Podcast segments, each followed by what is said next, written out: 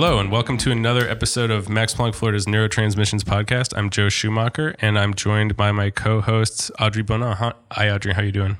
Good. And uh, Jeremy Chang. How you doing, Jeremy? Pretty good, Joe. Um, so this is a very special episode. As they, I mean, they're all. We say that every time we have one of these episodes because there's always something special about it. I think this is our first return guest, though. Uh, second.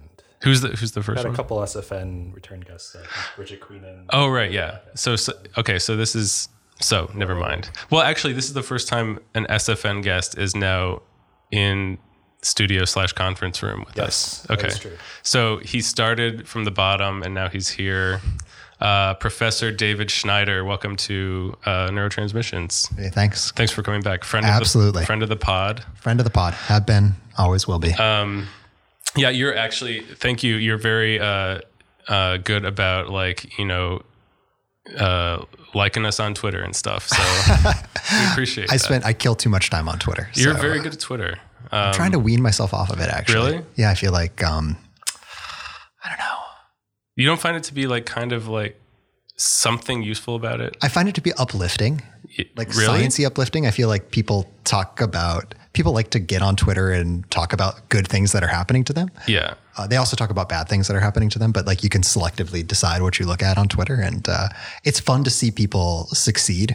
And Twitter is a way that I get to like, it's one of the things I use it for is to see colleagues and associates and yeah, who I wouldn't hear about these things otherwise. Like you actually feel like by promoting your papers on Twitter, you might get more citations. Oh God. I don't, I've never thought about that, but uh I'm seriously thinking about getting on Twitter for that reason. I, I guess I don't. I don't th- think about trying to optimize my citations on papers. You know what? But there was an editor. God, I'm gonna. I don't remember who the editor was, but somebody mentioned that as a journal editor, that they use Twitter as a way to kind of like feel out what's hot right now and what's not. I, I wouldn't be surprised. Yeah, yeah. I mean, it's it's almost just human nature, right? If you're on Twitter and there's a whole bunch of science chatter, you can't help but be. I don't know, open to to inter, to to uh, integrating that science chatter with whatever it is you're thinking about right now. Burgeoning field of uh, science paper search engine optimization. Yeah, exactly. Um, I mean, and you know, bioart. It's it's cool to see like there's a built-in like retweet this bioarchive paper or whatever, and you could see like what people are jumping on right away because either they knew it was coming out and they're excited about it, or or or whatever. Yeah, the things I don't like about Twitter though is there is.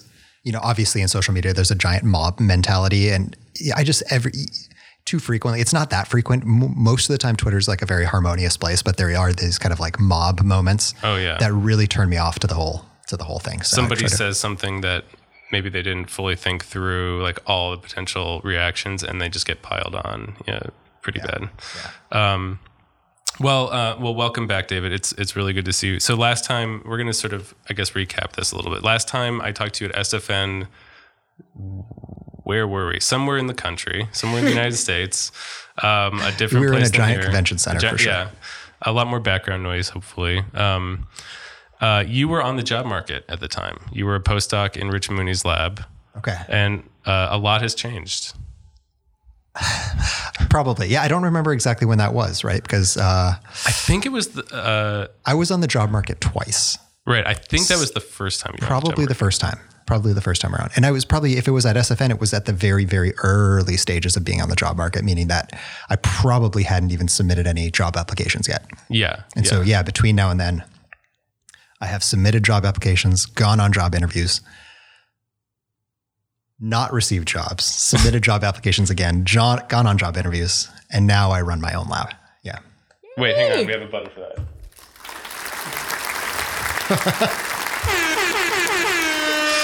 um, yeah, so that that's really exciting. And, um, you know, as somebody who's seen you basically throughout most of your neuroscience career, um, because we were grad students together, it's really, it's nice to see you achieve all the stuff we all knew you were going to achieve. So that's, that's very um, exciting.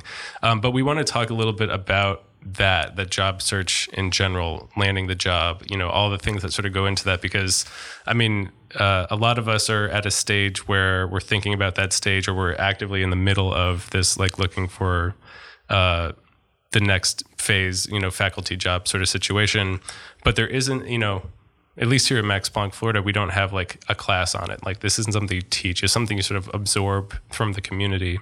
Um, there aren't, and as scientists without a protocol, we don't know how to do it. Yeah, there, right. aren't, there aren't as many books about finding an academic job, uh, faculty position, as there are about going to grad school or finding a postdoc, right? Right, exactly. Yeah. So, um, so year one, you you applied to like how many how many programs or departments did you apply to? Yeah, year one, I applied to three faculty positions. Pretty uh, prestigious places. Yeah, exactly. The type of places that I think um, the idea was that if I got a job at any one of these three places, I would have jumped at it, or at least that was my perception before I went to visit these places. You realize that as you go and look for jobs that you can kind of like, before you start the process, you could make a list of all the places you'd be interested in. You can kind of in your own head kind of make a list of who, where you think you'd most like to be and where you think you'd, right. eh, you know, I'd settle for this place. And then you go and visit places, and that that list, I think everyone I've ever talked to says that that dramatically shifts in the rankings of individual places, because what really matters most at the end of the day is is kind of like, is about fit and how comfortable right. you feel there. So, um, but yeah, I, I applied to three different places, interviewed for jobs at these three institutions, and then, and then didn't get them. And that's kind of just par for the course. I mean, I mean, getting I, rejected for three jobs in a job cycle is kind of like standard. In fact, most people get rejected for many more than that because they apply to many more than that. It's and, actually pretty and, impressive that you applied to three and got invited to three. It's not yeah, bad. That's pretty That's good. not bad. Um, but I do, but again, it's like, if you get invited and don't get the job, what's happened? In fact, it's, you know, this comes down to The there is a, there's a trajectory nowadays, I think, where postdocs often do what's called like putting a couple toes in the water to tr- apply to a few jobs one year and not the next. Um, and that's what I did. I think there were some major benefits from that. One was I kind of I one of the benefits was I, I got over this um, concept. I I, I I I at least partially got over this concept of of imposter syndrome, which is, do I really think I'm ready for this? And I think when I first went on the market, I had a lot of that. And I think the process, maybe this is ironic, maybe it's counterintuitive, but through the process of, even though I didn't end up getting those jobs, I did really work through my imposter syndrome, because one of the things I realized was that, yeah, I am ready for this. I actually shouldn't have any imposter syndrome. Um, despite the fact that all of the messages I was getting were that we're not going to hire you right now. um, so I don't know if that was just me or if that was just normal, but, um, But one of the, so one of the pros was you get to work through some of the kinks of this. You also get to go through the motions of like, well, what does an interview actually entail? How stressed out am I going to be when I'm think, when I'm sitting across, you know, a lot of this is like having one-on-one conversations with people. What am I going to talk about? What are they going to ask me? That type of thing.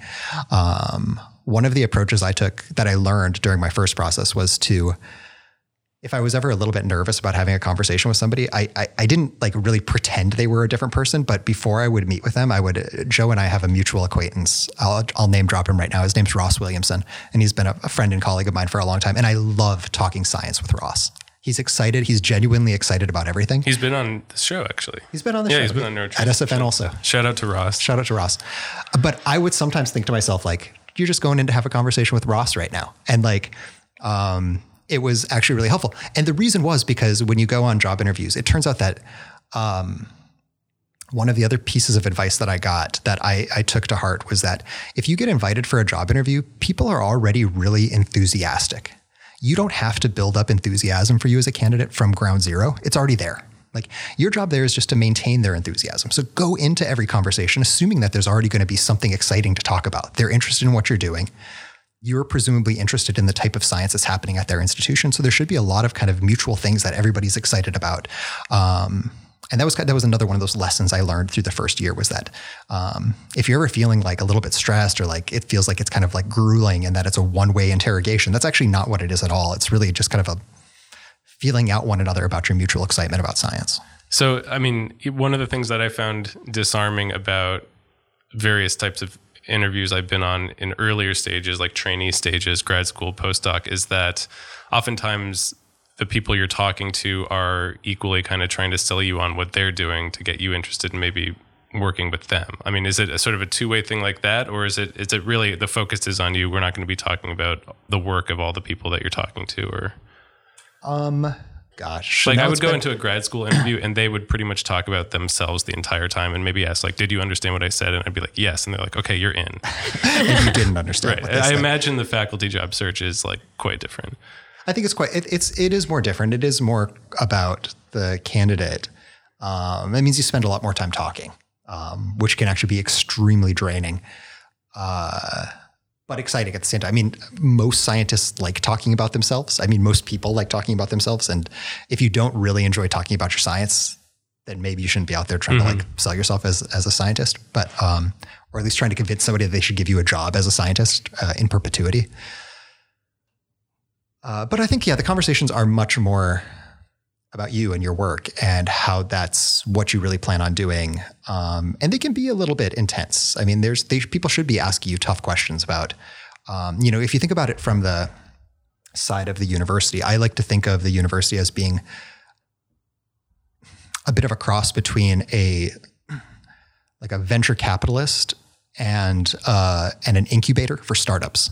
And so the university is effectively going to give you some, some venture capital. We're going to give you, a, here's a couple million dollars and we're going to give you a little bit of space and we're going to be this little incubator where you can set up your, set up your space. And their hope is that they're going to get a return on their investment. Right. And that's actually the, literally the way that most universities work is they're going to give you some dollars and they're going to expect a return on investment of those dollars. Um, that comes in through grant money that you're going to bring in and they're going to expect you to produce a product. And that product from science is uh, papers. And so the idea is they're going to give you some seed money and the expectation is you're going to parlay that seed money into subsequent funds that you're going to bring in to support yourself going forward. Uh, and they're going to take a little cut of that off mm-hmm. the top every time, right? So that's their business model. Um, and so I have no idea how I got on that conversation, but like when you go into these these interactions, you kind of think about... You have to sell your product. You have to sell your product and and, and you should be excited about doing that. Yeah, yeah. Like this. So... Um, be excited about your science. Yeah. um, so, so you're on, you, you go on these interviews. So the, the first time you got close, it didn't quite work out. Did you apply to three the next round or was it something quite different? Uh, no, I applied to more the next round. So I, I guess one thing I was going to say earlier was you do get some benefits from going on the job market and putting a toe in the water. You get to learn a lot of things about how the process works. The downside is that if you get an interview at a place and you don't get that job, they're kind of off the list for next year. You probably can't apply to that place again because, you know, what's you're not going to change as a scientist between year one and year two. You might have another paper come out, you might get a grant or something like that, but presumably most places weren't making their decision based on that. They were making it based on some sort of fit. Um, and I think that's okay, right? I mean, you also have to learn that if they decide that they don't want to hire you, it's probably for the better because there might be like some fit things there where your science just doesn't jibe with the directions they want to go. And, and if you ended up in that job and there was a disconnect between visions, that's going to have ramifications for you later. Um, so, so yeah, so I did apply to schools next year. I applied to all different schools because I couldn't apply to those same schools again. Um, and I think I applied to something around fifteen or sixteen different jobs. And um, I think that from what I've heard, that's kind of on the low side of what people do, but I think it's, it's, it's within, if it's within the distribution of normal, but um, yeah, I applied to jobs and I, I really restricted it to places again, where I could envision myself wanting to to work at that place, but mainly that was dictated by geography. I was like, there are places in this country where I think I would like to live. Um, in fact, in this world, I applied to jobs internationally as well. And I was like, there are places that I'd like to live and there's places that I probably don't see myself living. I could be happy in those departments doing science, but geographically they don't work. And I think for many of us, we have family. And since we're trying to balance also like proximity to family, proximity to um, our significant other's family, Um, do you like the seasons? Do you like it hot? Those types of things. And so, um, I ended up applying to pretty much all jobs that were in the northern half of the country and on the coasts or near big cities mm-hmm. in the middle. Um, and so you kind of got to find a way, you know, what I think what you don't want to do is to apply to a job. I think you need to ask yourself for every job you submit, if this is the only job that I get, will I be happy going to this place? Um, cause you don't want to get into a position where you get a job offer and then you end up turning it down. Right. And have to go, cause that can, you can build some ill will from that. And I think it's just not good form. Now, it could happen that you realize through the process that that's a place you don't want to be. And then you have to say no to that place. You don't want to go to an unhealthy place or a place that's just not going to work for you. But Or like uh, it happened to you, you might get several offers and then you need to make a choice. Totally, totally. I mean, that's the best case situation, right? That's what you want to happen. Um, is you want to have, you want to have choices. I'll tell you that that's like the hardest thing to do though, the choices, because at, at, at every corner you're giving up. You feel like every time you, you, you start to think about going to one place, you think about giving up things at another place. And by and large, the things that you're giving up at each of these places is colleagues. I mean, to me, at the end of the day, that's the best thing you can look for in a place is who are my colleagues going to be? And it makes it so hard because you can work on all of these other, you can negotiate for startup funds and for space and think about, about that side of things. I, that stuff kind of all works out in the wash. At the end of the day, you know, if, if you're banking in your scientific career, uh, either rising or falling on a little bit of difference in the amount of money or space that a person, that a university gives you, I don't think that's the right approach.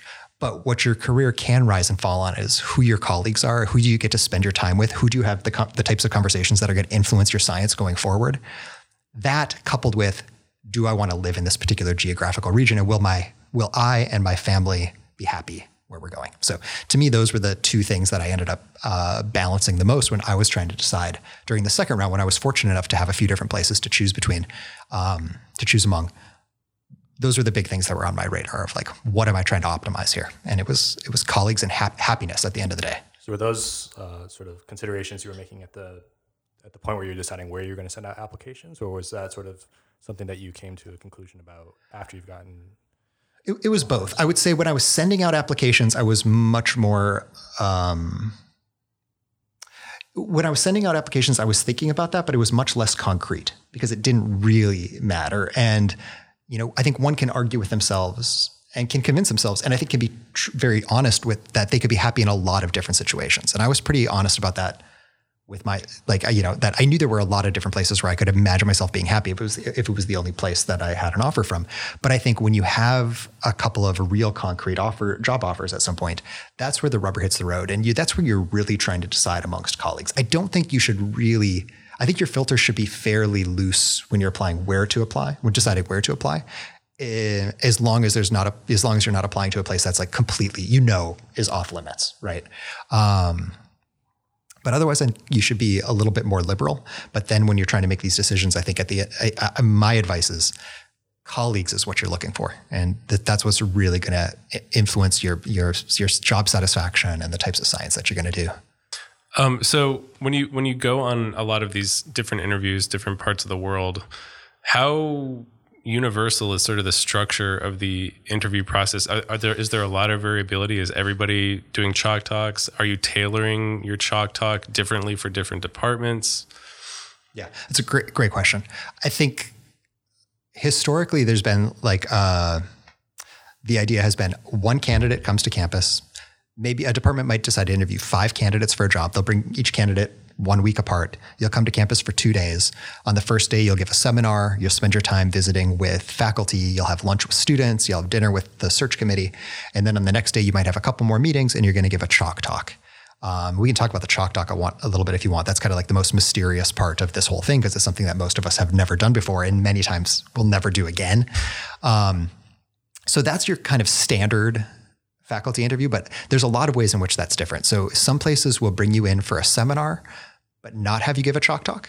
And what they'll do then is they'll effectively, they've shortlisted the candidates to come in to give a talk, a seminar, but then they're going to do a further shortlisting for who's going to come back to give a chalk talk. The idea is that they don't want to sit through everybody's chalk talk. They're only going to bring people back for when they've really shortlisted them. So those are two styles where in each of those, there's one candidate coming in at a time. I'm going to go to that university. I'm going to be the only one there. Um, it's kind of nice. You get to see everybody um, and everybody's kind of focused on your science. The, the, the other approach, which has become a little bit more popular, is the symposium style um, where multiple candidates come in at once. You all give typically a smaller, a shorter talk. Uh, the candidates all listen to one another's talks, and there, the the the the style can change a lot, can differ a lot from one institution to the next. So sometimes there are no chalk talks with that. Sometimes there are chalk talks. Um, I was at one where there was literally not a single one-on-one faculty meeting, which is a hmm. real rarity in the job interview process. So like, how can I evaluate a department that I might want to join if I never had a chance to have a one-on-one meeting with any of the faculty at all? Uh, that was a little bit weird. But... Uh, Yeah, those are those are kind of like the three main ways ways that it Sorry. happens. But those are but those are the general components of the interview, right? Is it's a seminar, a chalk talk, eventually, um, one-on-one meetings with the faculty, and and then what I would call kind of like informal interactions with the department, which is with students, postdocs, and faculty, which are informal but not unimportant. Those are really actually, you know, important aspects of uh, of them evaluating you and you evaluating them. So there aren't too many curveballs they can throw you in this whole process. I mean, you know, practicing by going on, you know, one job talk or another is good practice for the next one, basically. one hundred percent.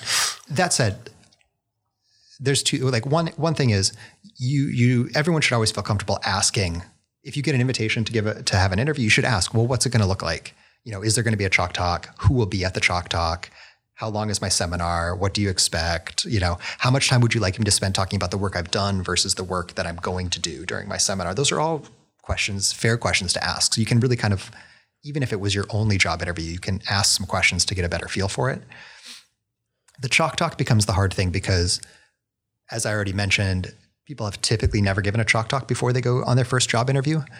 And then the other part is that really I find that no two chalk talks are alike. So because the chalk talk is really a interaction, it's a conversation between yourself and anywhere between three and twelve other people um, who all have their own agendas of what they want to get out of this. Mm-hmm. And some people's agendas are running in parallel to yours and some are completely running orthogonal to yours. And you don't know that going into it. And so you are there to graciously, you're there to try to explain to them what you're going to do in your own laboratory over the next five to ten years to convince them that this is the type of science that they should be investing in, um, but also to graciously accept and answer the questions that that they're asking. Um, but your number one, I guess your number two job after conveying your research program is crowd control. And so it's taking questions, fielding questions, but not letting yourself get derailed and ensuring that in the somewhere between forty-five minutes and ninety minutes that you have slotted for your chalk talk, which they'll typically keep you fairly tight on that time frame, that you're able to make it through the entire thing that you want to talk about. And so is that thing that you want to talk about sort of like, I mean, the ones that I've seen or the practice ones that I've seen, it sort of looks like the outline to like an R O one. It's like a few aims and each of them sort of like stepwise takes you through like five to seven years of like research, basically. Yeah, I think that that's, I think that that's it. Um, I think I think the chalk talk can take on different scopes depending on where you're giving the chalk talk. There might be places that might want you to give something that's a little bit more of a big picture. Um, here are the big questions that I'm interested in asking without going into too many nitty-gritty details of how you're actually going to execute the experiments that are necessary to, to actually get the answers. And I, I, I think I kind of tended to err on that side more than the alternative, which is to um, kind of lay out something that's more explicitly like an R O one where you have three aims, each with three sub aims, and get into a little bit more nitty gritty detail about what experiments you're going to do. Um, but I don't know that, again, I don't know there's a right answer, right or wrong answer. I think that sometimes I give a chalk talk and some people would be like, yeah, that was the right scope. And others during the same chalk talk would come up to me afterwards and been like, you know, I really wish you hadn't gone into so much detail. You know, we're here to hear about your big picture stuff. We don't need to get any more detail than that. So, you know, within a single chalk talk, the people on the other side of the table often don't want the same thing as one another. And so you can't, you can't win. I never walked into a single chalk talk after giving something like ten of them and walked out feeling like, yeah, I crushed that. Like that is, that's not a feeling anybody ever has in this world. Okay. Um, but the more you give, I, the more of them you give, I think the more comfortable you are with it not going as planned. I think that's really the, the key here is that it, you can't plan it. You don't know where it's going to go. And so becoming comfortable, um, having it kind of go off the rails a little bit, especially the rails that you thought it was going to stay on, and being able to to bring the car back onto those rails is um, the art in the chalk talk. I mean, it's got there's got it's got to be the, sci- the science you're describing has to be solid too. But um, e- even if the science is solid, if you get derailed over and over again, yeah, it's tough.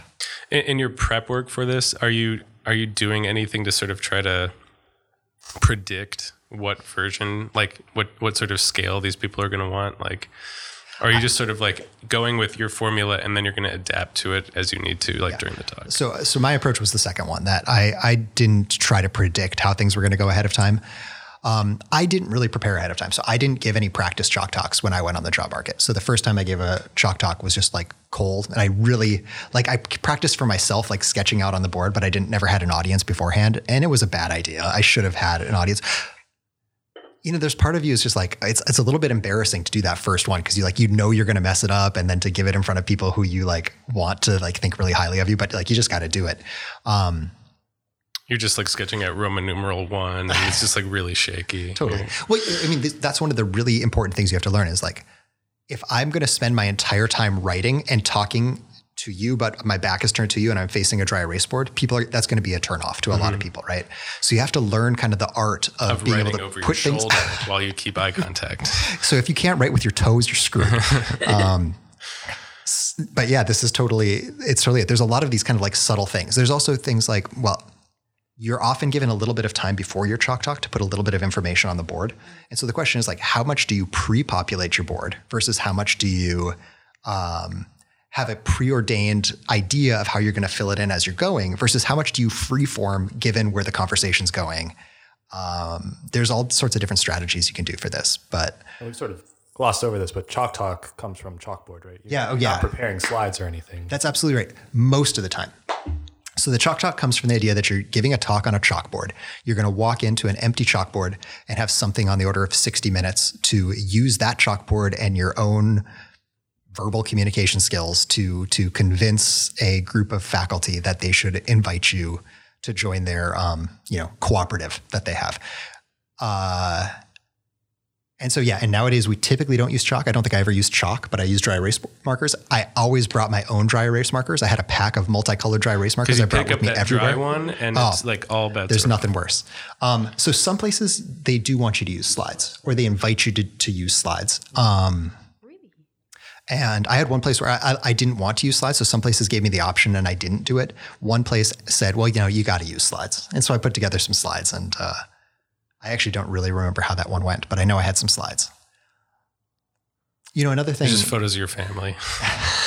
Please put food in these mouths.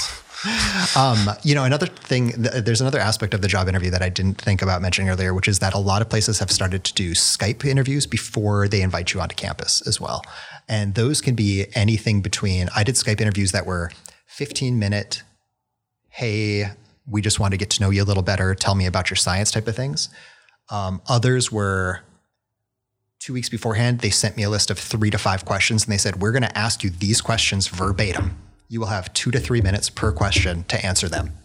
Prepare now. See you in two weeks. Oh my gosh. Um, to others where I want, in one place, I literally had to give a forty-five minute PowerPoint presentation over Skype, which was effectively my entire job talk. And then you go on, then you get invited onto campus and you give the same talk again. But just to a bigger audience. Um, so the Skype interview became, has become a pretty big thing. Um, and I, I think I understand it now that I'm on the other side of things. And I know that for a single job opening, it's not uncommon to get two to three hundred applications, uh, many of whom on paper look fantastic, right? So the question is how do you, you can, and you can only invite so many people onto campus to, to go through a, a, the full interview process. So the question becomes, how do you winnow that pool of applicants down?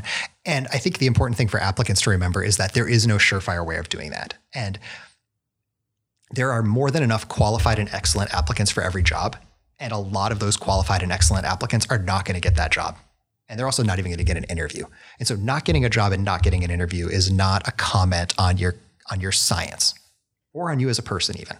Um, it has to do with fit. It has to do with who are the members of the search committee on that for that particular job at this moment, which is typically a, a group of three to five faculty in the department who are going to have uh, kind of a, uh, an overweighted choice of who the candidates are that are going to come in that year. And so um, that might kind of pre-select a, a subset of candidates at the front end. Um, yeah. So You, your second round is, is, is highly successful. You had a number of offers. You had the difficult choice of having to, you know, turn down some really exceptional departments with some great colleagues. Um, you end up at your, so now you're assistant professor in the Center for Neuroscience at N Y U.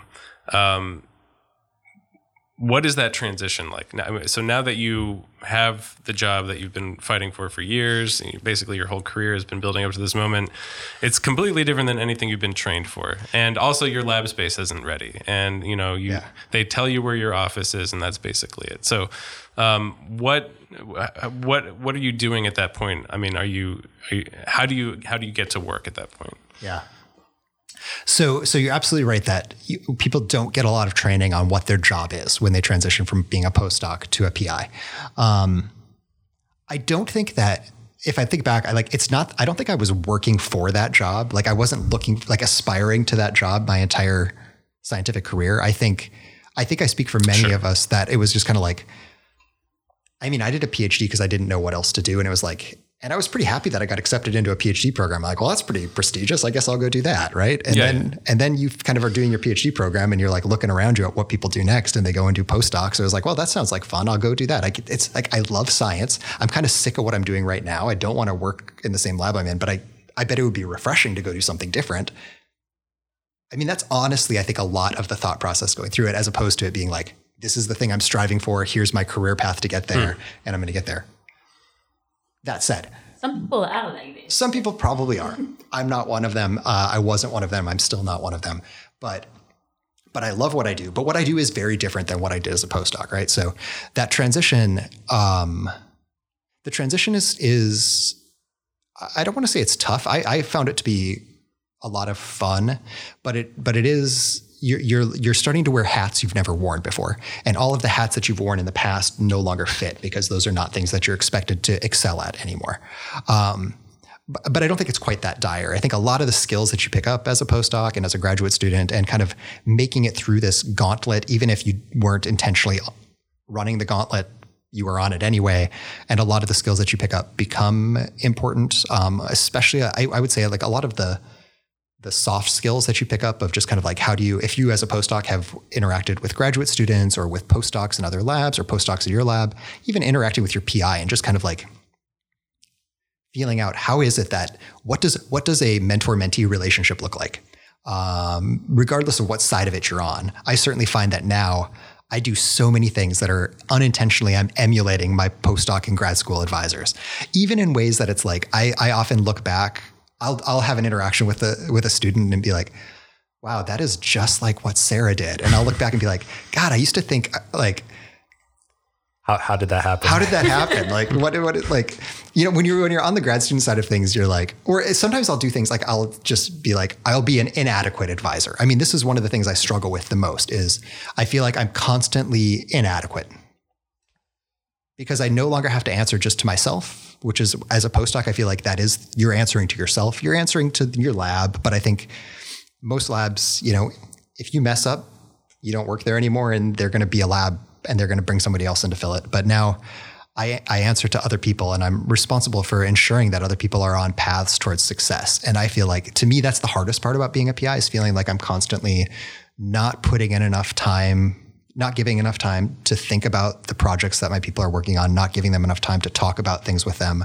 Um, and I, and I hope that part of that is just me being, um, being overly, uh, having super high expectations for myself, and I'm just not me- meeting my own expectations. But I think it's just, at some point, you just don't have enough hours in the day to, to actually, to actually do all of it. And so sometimes I, I'll be like, I'll have an interaction where I feel like I was inadequate, and I'll look back to previous interactions I had with my mentors, where when I was a graduate student, and I felt like, how could this person possibly not remember what we talked about last week? Like, yeah. this is the most important thing in the world.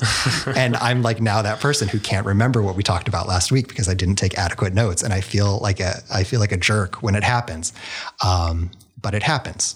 Uh, So, so that's been one of the hardest parts, is just kind of being on the other side of those relationships and learning really how hard it is to, to, to be there for people who have, who need you, who need, who need your, they rely on you for advice. And, um, I mean, everybody in my lab is, is exceptionally talented and exceptionally independent, right? But there's some things that they like, I need to approve orders. I need to like, you know, I promise them that I'll, that I'll look into something for them, and then I forget about it for the next week. Right. And then we have our next meeting, and I'm like, oh yeah, I forgot to do that. Um, that's, that's been the hardest part for me, but I think I'm getting better at it. Um, but in part, that's kind of this idea that you. So, so, but like, how did how did it all start? So you arrive and you have like your office and this yeah, empty sure. lab space.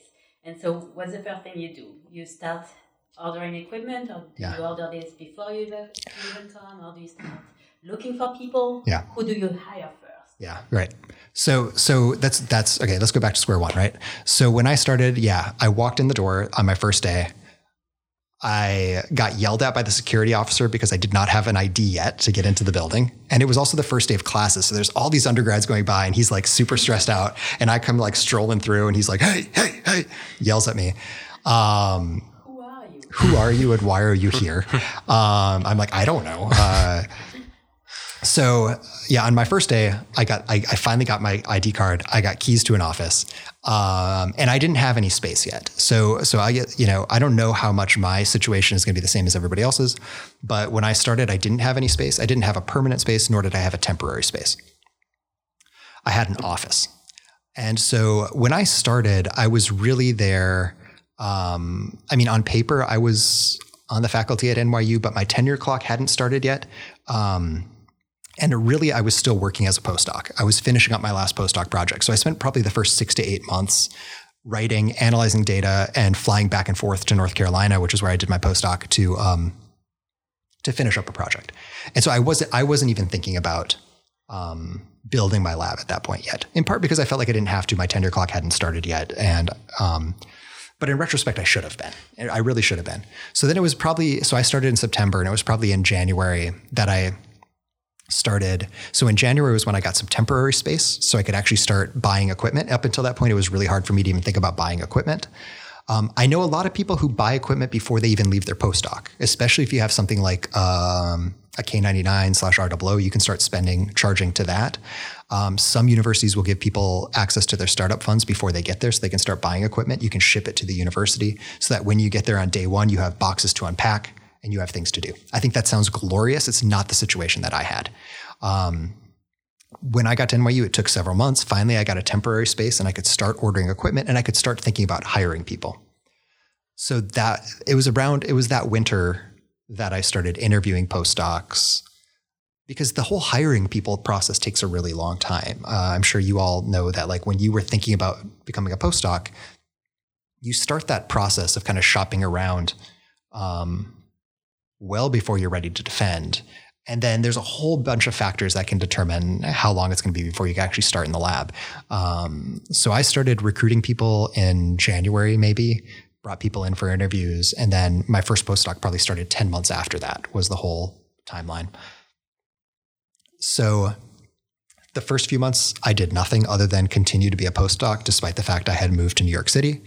The next few months, I had a temporary lab space, so I started to order an equipment and started to build some rigs, but I was I, I felt at the time that I couldn't do too much because I knew it was a temporary space. So the question was, like, do I want to order a giant air table and build a two-photon microscope if I know that I'm going to have to move that microscope in six months? Um, the answer to that for me was pretty easily no, so I didn't do that right away. Then there was a question of, well, I could build some behavioral rigs. Those are a little bit easier to move right now, or I could maybe build some electrophysiology rigs. These are kind of my tools of the trade. Um, but I didn't build too much because my space was going to be ready in six months, and then six months became four months, and, you know, it was chugging along really quickly. But what I didn't realize is that when your space is going to be ready in six months, that means it's going to be ready in twelve months. And so I didn't plan for that, even though I think people probably told me that that was the case. I was just naive about it and thought, ah, my space is going to be ready in May. I don't have to worry about building too much stuff now because I can just be ready and build it all as soon as my doors open up. It's going to be amazing, right? But then it was six months later and my doors aren't open and the space is still not ready and there's the floors were installed incorrectly, so they have to tear them up and reinstall them again, and all of these things happen. Um, so it took a long time before I actually ended up ordering everything. The plus side of that was that at some point I knew when the space was going to be ready, even though it was like two months away. And so I could start ordering all of my air tables, all of my really bulky equipment, and have it ready. And the way it works in New York it's, is that we can't have those types of things shipped directly to us. We have to have to have them shipped to a group of people that are called riggers. These riggers are people who can then bring the things in. So everything gets shipped to warehouses on Staten Island or in Brooklyn. And then they can sit there kind of indefinitely. We pay them to store things. And then when we need them, they bring them to us and they bring them in. Um, and it's doubly tricky, though, because at N Y U, we don't have a loading dock. So the only way to get things into the building is to literally unload them on the sidewalk on Mercer, on the corner of Mercer and, and Washington Place, which is like right in the heart of Greenwich Village. And then you have to hire people to bring them in from the sidewalk into the building. And then you get into the building and there's an issue, which is that we are three old garment factories, two old garment factories plus a modern building that have all been built independently, but then uh, the, the corridors have been opened up on the inside. But the problem is this, the floors are staggered. So there are the third floor on one building is not the third floor on the next building. So there's steps everywhere. So if you go up the main elevator and you're on the third floor, but you need to get to another building, you can't get there without going up steps. So what do you do with an air table? So there's these circuitous circuitous paths you have to take through the building that allow you to take several elevators and transitions on different floors to eventually get where you need to be. Um, so you don't so that's where that grad, yeah, that's where that grad school education of problem solving comes. one hundred percent. Yeah. No, like so I, I would spend I would spend a lot of time walking through the corridors with a tape measure, like measuring out like pinch points in the corridors to figure out like what is the minimum. Uh, How big does things have to be? Um, so, funny. so in some ways, the whole setting up the lab process for me became an elongated experience, maybe more so than it does for other people. And I think that might have that might have made it a little bit easier because I didn't have to think about kind of doing everything at once. Um, I think it also it also made it a little bit harder because I feel like I was raring to go and I just wanted to like start the lab and get it ready. And so, at some point, it was I felt like I was just twiddling my thumbs and the lab wasn't ready yet, and that made it a little bit harder. There was a lot more dead time, but the pro, the plus side was that uh, I had a lot more time to plan things out. So that by the time the lab doors opened, my first postdoc started, I had recruited two graduate students. I'd recruited another postdoc who was going to come in a couple of months. Um, and I had all of the equipment scheduled to be shipped. So, so then you were all ready to start. Then we were all ready to start. Finally, Finally it. it happened. Exactly. Um, so I, I would encourage uh, folks at home to uh, go back and listen to um, David's first interview on this podcast just to get a, a bit of a, a refresher on the types of science that he does, um, but to do like the really abbreviated version. Um, you know, part of what um, uh, N Y U recruited you for was to continue this line of work looking at um, interactions between motor cortex, auditory cortex, and how basically um, the brain learns to make predictions about the consequences of an animal's behavior. So uh, an animal performs some actions in the world that a byproduct of that is some acoustic consequence. And um, there's there's this circuit that you've described of uh, motor cortical projections to inhibitory neurons and other types of neurons in auditory cortex that leads to this general effect of suppressing auditory input, specifically at learned uh, frequencies that, you know, the animals learned are consequences of its movement. Um, you're continuing this this line of work, um, uh, I assume. Um, um, how do you learn? I mean, how do you negotiate or or decide how you're going to differ? I mean, because a lot of the work that you've done in the past was with with Rich Mooney. Um, how do you guys decide like what sort of aims of this are you going to tackle going into the future versus what's going to continue to go on at Duke and that sort of thing? Yeah. So Rich, Rich and I, so when, when I left the lab, Rich and I talked, talked quite a bit about it. And the, I think in my, in my particular situation, so just to give a little bit of background, the lab I was in in a postdoc, As a postdoc, I studied mice in that lab, but that lab has historically been a birdsong lab and was still primarily a birdsong lab. And mice was just a, the mouse wing of the lab was a fairly, was a, was a much smaller component. Um, and the work that I was doing in the lab was started by a graduate student in the lab. And um, he and I really pushed on it, Anders Nelson, along with another grad student, Janani Sundararajan. And, um, And we, we we kind of took it to what we thought was kind of a nice end, end point during my tenure in the lab. Um, at that point, my impression is that the that Rich's interests in continuing to, he still had interests in studying mice, but they were moving more into a kind of different set of experiments than what I had been working on in the past. Um, so there just happened to be kind of a cleaner break point mm. that uh, the things that I had been working on, I think he was less interested in working on. He may be working on them a little bit, but um, my goal was to kind of use those technologies to run with them. And he was more interested in pursuing other directions. So it, it's, it, there just happened to be a nice little break point there of dividing up the real estate of who is going to work on what. Yeah. Cool. Um, and so, um, you know, looking forward, I mean, one thing that you, you mentioned to me, uh, over dinner was that, and, and one thing that I, I've known about you for a while is that you, you're always sort of, you know, aware of, you know, what some of the limitations of what you're doing at one point are, what, you know, the future might look like a little bit. And you made an interesting prediction that, you know, where we've been as a field, uh, you know, for the last decade or so of mouse cortical circuit does interesting behavior X might start to be less of an attracting point and more of like, you know, a limitation in terms of, you know, gaining funding or things like that.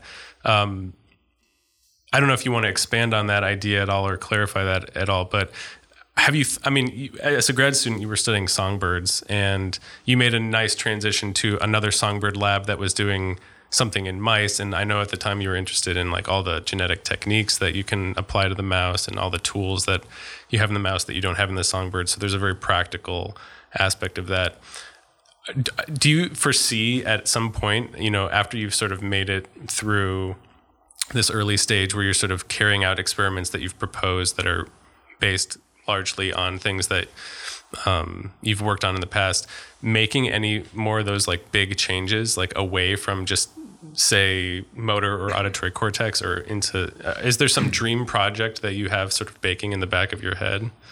I mean, the sh- short answer really is I think I'd go crazy if I didn't make big changes. I think that, and I think that's true of most people. I think you have to shake up. In fact, a colleague of mine at N Y U was just visiting with me. I was visiting with him the other day and he mentioned how he feels that it's important every five or six years to really kind of like shake up the technologies that he's using in the lab in order to kind of just like remind yourself about kind of what's new and what's out there and how could you pursue problems differently if you, if you shake things up a little bit. Um, I certainly feel like, you know, when I started my postdoc and I moved from songbirds, which is a kind of niche field where we had, I mean, nowadays it's not so true, but we had kind of a limited suite of techniques that we could use. We really relied on the animals, um, kind of natural, beautiful. I mean, most people who study songbirds rely on this beautiful um, singing behavior. We were studying the, Joe and I, when I say we, we're studying the auditory system when we were graduate students together, which is also a beautiful system that's been designed to really process these, um, has evolved to really process these complex sounds that the birds produce. Um, when I moved into the mouse, I felt, I, I felt like even at that time that, um, people were studying the mouse simply because the mouse had lots of fun tools and that there wasn't a real focus on, well, what are the interesting things that the mouse can do? It's like, let's make the mouse do interesting things and then let's mm-hmm. study the hell out of them. And let's do it by layering technique after technique after technique on top of them. And I remember when I started my postdoc, either I was thinking to myself or I said to somebody like, you know, what I, the one thing I can guarantee is when I'm a postdoc, I'm not going to just layer the next fanciest technique onto, onto a mouse's brain. And I feel like that's really what I did. I remember at some point I found myself doing this experiment where I had a mouse, a wake behaving mouse, standing atop a treadmill, running on a treadmill. I was I had was doing an intracellular membrane potential recording from an auditory cortical neuron. I had a multi-electrode array in the mouse's motor cortex. I was optogenetically turning on motor cortical terminals in the mouse's auditory cortex, and I was pharmacologically manipulating the mouse's motor cortex all at the same time. And, it was and the you're most, doing two-photon imaging. Yeah. in, exactly. And it was like I, the mouse was through an augmented reality. It was the most ridiculous experiment I could ever imagine. I remember thinking to myself, like, this is just ridiculous. Um, but at the same time, it worked, and it was it was fun.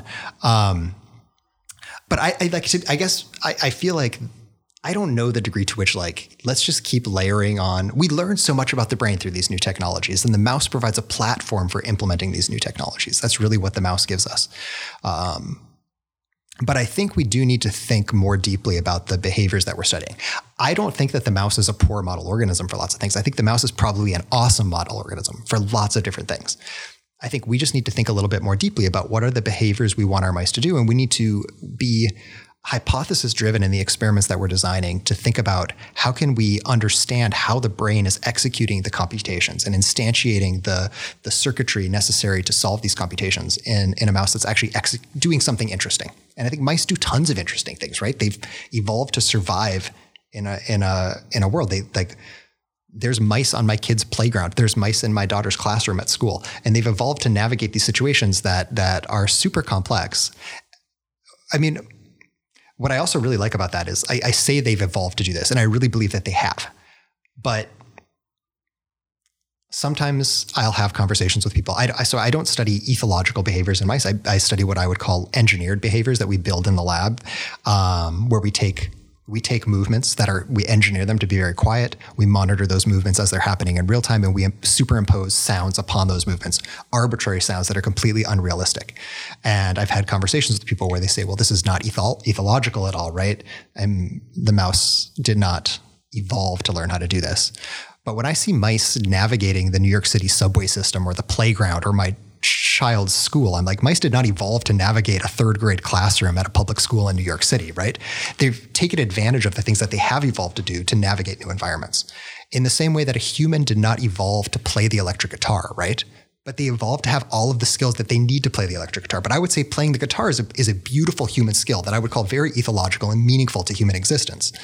Um, So saying that mice doing anything other than burying marbles or something or solving a tea maze, is that, are those ethological? You know, like, um, I think anything that the animal's doing at the moment that you've asked them to do that they can learn how to do is taking advantage of the internal ethology of that animal that they've evolved to do. And so I'm kind of arguing multiple points here, but I think that we need to be cognizant of that fact of, of, you know, maybe thinking a little bit more deeply about, well, okay, my animal can do this, but what's the reason why their brain has, has the capacities to solve this problem right now? Um, In many ways, you're sort of engineering tasks that let you answer those questions, right? I think, especially in your task, I think looking at it from a like purely ethological standpoint, it might have been much more difficult to identify some of these. I'd say that's that is kind of we we do try to take a a really directed approach where we we think about an ethological behavior that is really meaningful to us. So maybe that's like birdsong or human speech learning, and the idea is if you you can kind of distill that down to a few core conceptual principles, and then we try to engineer behaviors that retain those core principles. Mm-hmm. Um, And I hope that that's going to give us a path towards something. But one thing I really strive for in our lab is that once we find, so this gets us back to this kind of like, is there a future for publishing the cortical circuit for X as my, as the paper title, right? I, I think that we've suffered in the past from a bit of what I would call like an overfitting problem, which is that we will publish papers with titles, the cortical circuit for X, where X is an extremely simplified behavior that we've designed in the lab to be reminiscent of some much more complex behavior. And the X in the title is the complex behavior, not the heavily engineered behavior that's happening in the lab. Um, and I think we have an overfitting problem because what we're effectively doing is extrapolating from the behaviors we have in the lab to assume that the circuit that we've been studying is going to extrapolate and cover these other behaviors that they were predicated upon. And I think that's a big problem. And so, you know, I have some ideas for how we do this. I don't think we're actually doing this in the lab yet, but I would like to be able to take the things that we learn about the brain using these engineered behaviors and to then design more ethological or more naturalistic experiments in the lab using the mouse, maybe using other model organisms as well, um, that allow us to ask then, are the same neural circuits that we identify in these kind of simplified engineered lab-based behaviors actually important during the more complex behaviors that we think they should be important for? And I, I think that's going to be really critical going forward. And I think there's going to be some degrees that we're going to be able to do that with a mouse. Um, but I think really bridging into other model organisms is also going to be key. I think, you know, there, there are a lot of other amazing model organisms out there that we're already using, but, you know, I was, I was on a panel about a year ago, and one of the questions that we got asked was, you know, what would, what is the next technology you need in order to transform your neuroscience? What would help you answer questions that you can't ask? And I don't know what my answer was at the time, but I know that my answer now is that I would, I would much rather not have any new techniques, but be, I wish that I could magically use any technique that I could use in the mouse right now in any model organism that I want. And I think that would transform neuroscience a hell of a lot more than having a, a half a dozen new techniques to use mm-hmm. in the mouse. Reflecting on what you were just saying, do you think the field suffered a little for, from this overstatement? Uh, I mean, I, people were making these big conclusions probably to make it to such and such journal, to make their work more attractive and maybe fundable. And so, um, like, how would you, like, is this something you think about and you think about also in the way you teach maybe to your mentees now? Yeah, that's, that's, uh, that's such a, I'm like nodding my head. Yes, that's right. And I'm saying, no, I don't think so. Mm-hmm. But, um, no, that's totally, it's such a tricky thing, right? Because I mean, this circles back to the whole job market thing is it's hard to get a job. It's competitive. And what helps you get a competitive edge on the job market is having a paper in a that's published in a journal that's been kind of uh, anointed as uh, a gateway journal, so to speak. And so there's a motivation to get papers in said journals with, you know, but whatever means necessary. I hope that whatever those means are, are not fabricating data or not, you know, um, lying. But but one way what might be to kind of like overstate claims, and you hope that those will get kind of caught up in the review process, but but they don't always. And I think that in some cases it's because people like reading flashy things. Even if you're a reviewer, sometimes you probably like reading a flashy thing as opposed to just like an incremental little addition to things. Um, and I think, I, I do think that that's, yeah. Yeah. Everybody liked the flash. Then it's like taken by like more general reviews mm-hmm. and like, then it's distorted. And then as a scientist, you read that and you're like shocked by like, oh, someone found like the cure to Alzheimer's disease or whatever. Like, and, uh, yeah, I don't know. Like uh, it made me think of this because it's something I think about quite often that I think is then hurting like how general public is also looking at science and, and, uh, yeah. So how do you, anyways, like it was just a thought about like this whole thing. Yeah, no, I think there's, there's a huge, um, there's a motivation, there's, there's an incentive structure in place for scientists to s- try to kind of fit their, or I, I won't say like oversell their data, but to kind of like fit it to the broadest possible right. family of problems that could be applicable to, um, And I and I think that that's a problem, right? I mean, you read some old papers and and you'll like see these sentences like to say like the findings we have, the findings we've just reported cannot be extrapolated beyond the frog neuromuscular junction. And I'm like, that's golden right there. Mm-hmm. Like we should all have those sentences in our in our papers, right? To be like, where can these findings not be extrapolated to? I think that's such a great thing to think about. And maybe we should put, maybe we should, you know, the, the eLife or something should build this in. Like we should have a section of like, well, your discussion section should have a thing of how can we, what are the limitations on the interpretation? We should make this explicit. I think a lot of people do this in their, in their writing anyway, but if you do that too much, you're closing the door, I feel like, on possibly being published in sure. some journals. And maybe um, that's right, maybe that's wrong, but. Make people like be more interested in science. So it's like, yeah. Maybe, maybe the, the useful exercise is to write two versions of the abstract, one to the broadest possible audience you could conceive of and one to like the most niche one, and then see which one feels more genuine and then sort of find something in the middle. Let's all never do that. um, so we, we're, we're just about out of time. Um, David, thank you so much for sitting down and talking to us today. Um, is there anything you want to plug, any anything you're teaching in the, the spring that you want N Y U students to check out? Uh, yeah. N Y U students out there, brain and behavior, Tuesdays and Thursdays, eleven, twelve, fifteen. Uh, is it graded on a curve?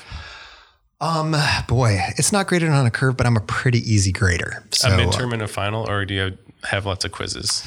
There's not a lot of quizzes. There's three midterms, but you can drop your lowest score. Oh, nice. So, um, you know, I think the class is already overbooked, though. So if you missed it this semester, it's offered every semester. Or if you missed the midterm on April twentieth, like you can just forget about it. Why would they miss that midterm? I don't know. Yeah, I don't know either. Um, you can follow David on Twitter at Schneider Neuro. Um, again, David's an assistant professor in the Center for Neuroscience at N Y U. Um, Keep your eyes peeled for lots of great science coming out of his his new lab. You have three postdocs and two grad students and a and a research assistant now, right? That's spot on. That's yep. a pretty that's a pretty uh, rapid development, I would say. Uh, you can uh, Audrey, you're not on Twitter yet. Not yet. Stay tuned. She'll get on there. Uh, Jeremy's at J T Chang. I'm at J W Science. Uh, you can follow us at at NeuroPodcast. Is there anything else? Subscribe on the things, iTunes, Spotify, whatever. Yep. Uh, and we'll talk to you next time. Thank you. Cool. Thanks.